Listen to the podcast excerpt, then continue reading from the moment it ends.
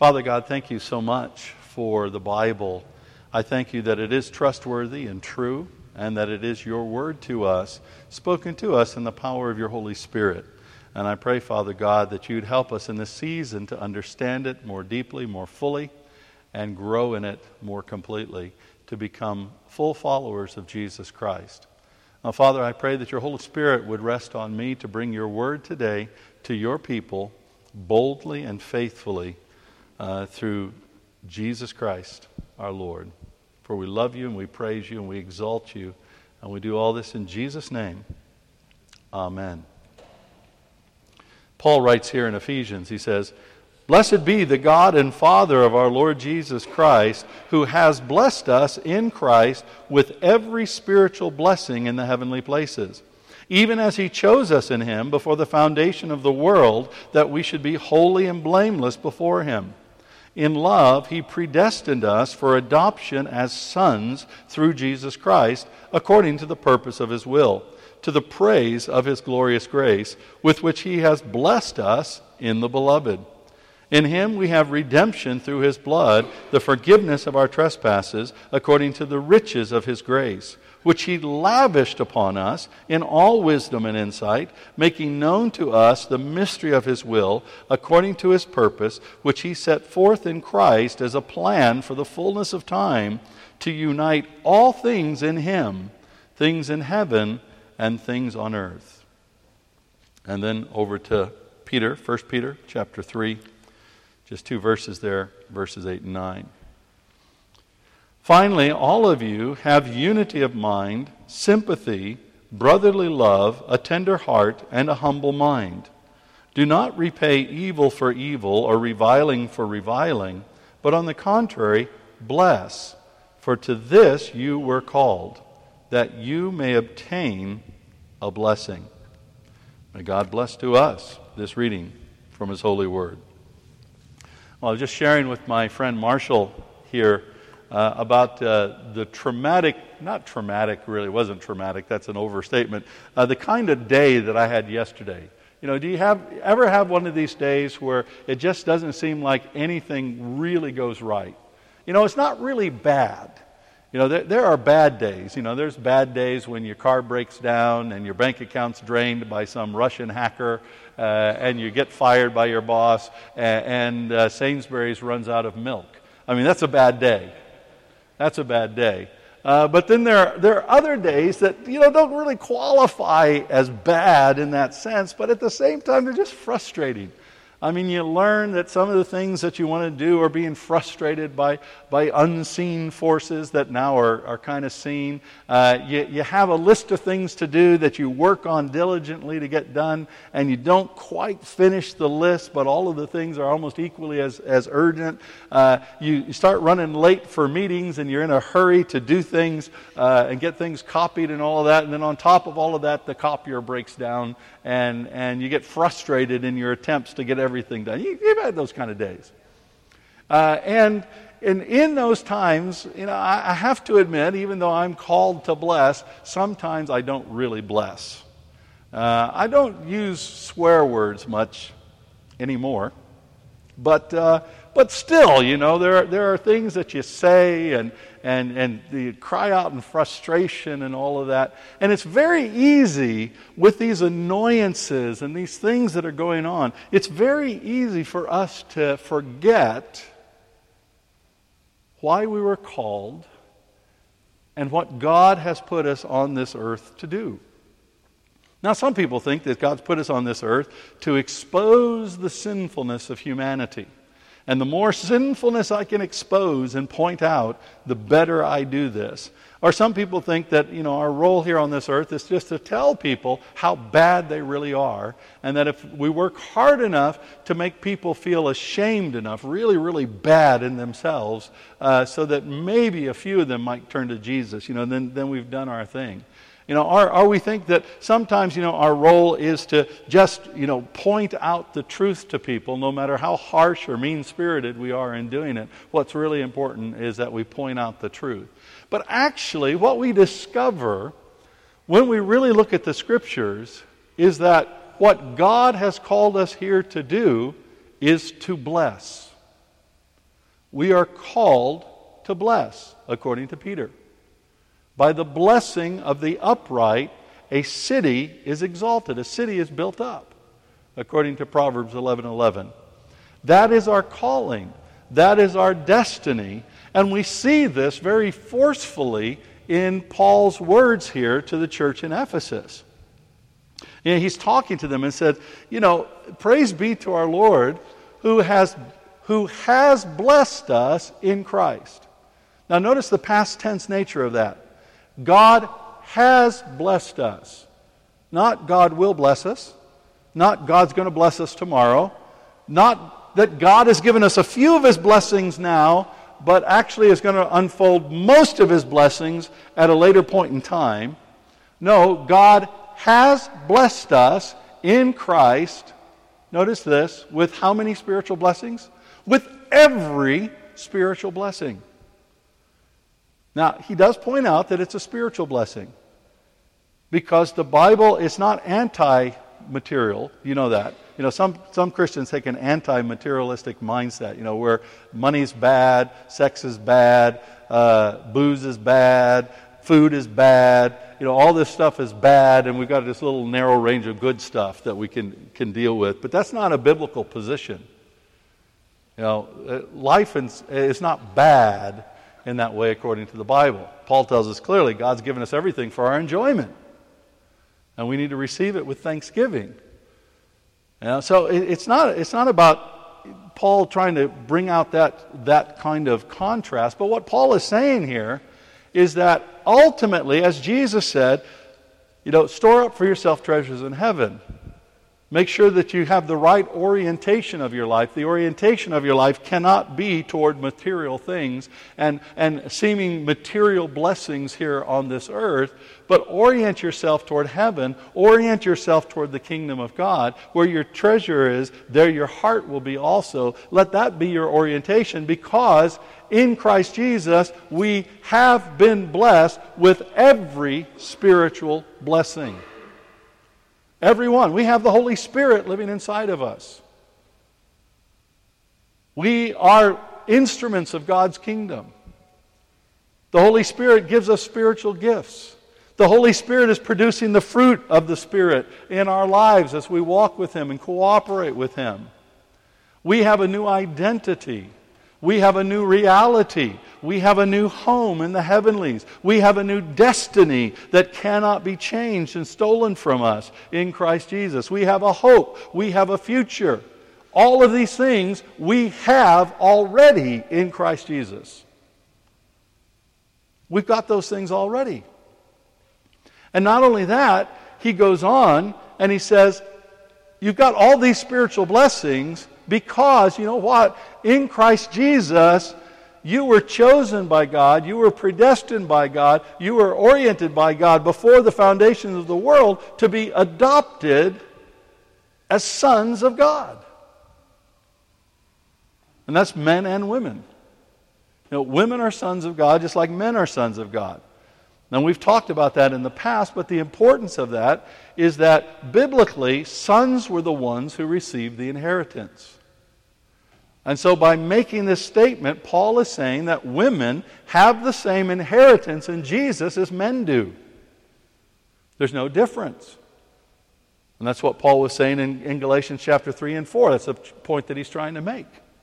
So, women, you are sons of God. Men, we are sons of God. And we are sons of God who have already been blessed in Jesus Christ, who not only is our Lord, who not only is our Savior, who not only leads our lives, who not only forgives our sin, but He's also our elder brother. Jesus is our brother. And He says, I'm going to call you friends now. This is who we are. This is our inheritance. This is how God has blessed us. This is the reality in which we live, even when our days seem to fall apart and not work out, and even when we're tempted to yell and scream and stomp and throw a temper tantrum, as I am often wont to do. I try not to do it so anybody hears me or sees me, but I guarantee you I do it from time to time. Now, the reality is none of that changes this. We have been blessed in Christ Jesus with every spiritual blessing in the heavenly places. And that is the reality in which we live, whether or not we perceive it. So it's time for us to start believing it, and it's time for us to start perceiving it because these are the blessings that we have. And God has chosen to bless us in this way. God has joy in blessing us this way. We have had the privilege of being blessed in this way. But this blessing, according to Paul, has a purpose. Notice what Paul says here. He says, you know, in him, verse 7, we have redemption through his blood. It's another blessing, spiritual blessing. The forgiveness of our trespasses. Woo, that's great. That's, uh, that's the things that we intentionally do wrong. Do you know that? You know, it's not just your casual sin, that's even your intentional sins. You've got forgiveness, redemption by his blood, forgiveness. Uh, you know, he, he's done all this. He has, uh, according to the riches of his grace, which he has lavished on us, you know, you have the grace of God, the favor of God on your life right now. Uh, he gave us wisdom and insight so that we can know the mystery of His will according to His purpose, which He set forth in Christ as a plan for the fullness of time. And this is why we've been blessed. This, this phrase right here, this is why all of this has happened and all of this culminates in us and we've been called to bless. It's why the blessing of the upright exalts a city. It's why blessing is so powerful. It's why even speaking the word bless you to somebody as you see them and as you leave them, if you are a believer in Jesus Christ, that has power and importance when you speak just the words bless you to somebody. That's why when you say bless you at the end of an email, email that there's an importance to that. That's why when you use the word blessings to somebody, if you understand who you are in Christ, that's why it's significant. That's why your words that you speak to your coworkers are so important because there's something in you that is qualitatively different from those who are not in Jesus Christ. That's why when you speak about the government, those words that you speak about our government make a difference in the outcomes of what happens in our society. That's why why the words you speak about your boss and about your business make all the difference. And the words you speak about your pastor and your elders and your other coworkers in church uh, for the kingdom of God makes all the difference because God has blessed us for this purpose right here in Jesus Christ and the fullness of time, and we're in the fullness of time right now. This is the fullness of time right now. The purpose is to unite all things in Jesus, things in heaven and things on earth, to bring it all together in us who are the body of Christ right here on this earth, so that we, in the passion and love and the power of our Lord and Savior Jesus Christ, can bless this world and demonstrate to this world the, the truth of the prayer Your kingdom come, Your will be done on earth as it is in heaven.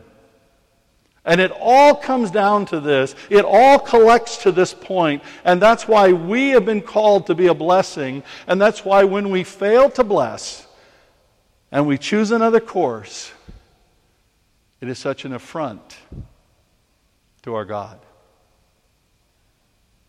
We have been called to bless. And our blessing has power, and our blessing makes a real difference. And us speaking blessing and living blessing and praying blessing can make all the difference between whether or not somebody sitting next to us in the office comes to faith in Jesus Christ. Even if we don't even use Jesus' name, when we bless, we bless in His power and to His glory and to His name. When we bless, and when we live as a blessing and we speak a blessing, we become God's change agents in this world to unite in Jesus Christ, living in us, all things in heaven and earth. Bring it all to Jesus, redeem it all in Jesus, and demonstrate that God's way was the right way all along. And that the way of blessing ultimately is the way of love. And that all comes together that all meets together at this point in Jesus Christ, and in the body of Christ, which is us. We have been blessed in Jesus Christ with every single spiritual blessing as God has determined to do so that Jesus will receive the glory and so that God's kingdom will come and God's will will be done on this earth exactly as it's done in heaven. So the two realities will unite, and we'll talk no longer about the supernatural and the natural, or the spiritual and the physical, but we'll realize it all comes together. Because it all comes together in Jesus. When he was born, when he became incarnate, a human being, fully God and fully human, he became the manifestation of this reality.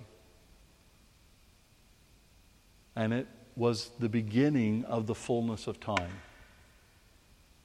Paul said that in Galatians. You know, when the, the fullness of time came, Jesus was born of a virgin, born under the law to redeem those of us under the law. It's the fullness of time, and this is the reality in which we live right now.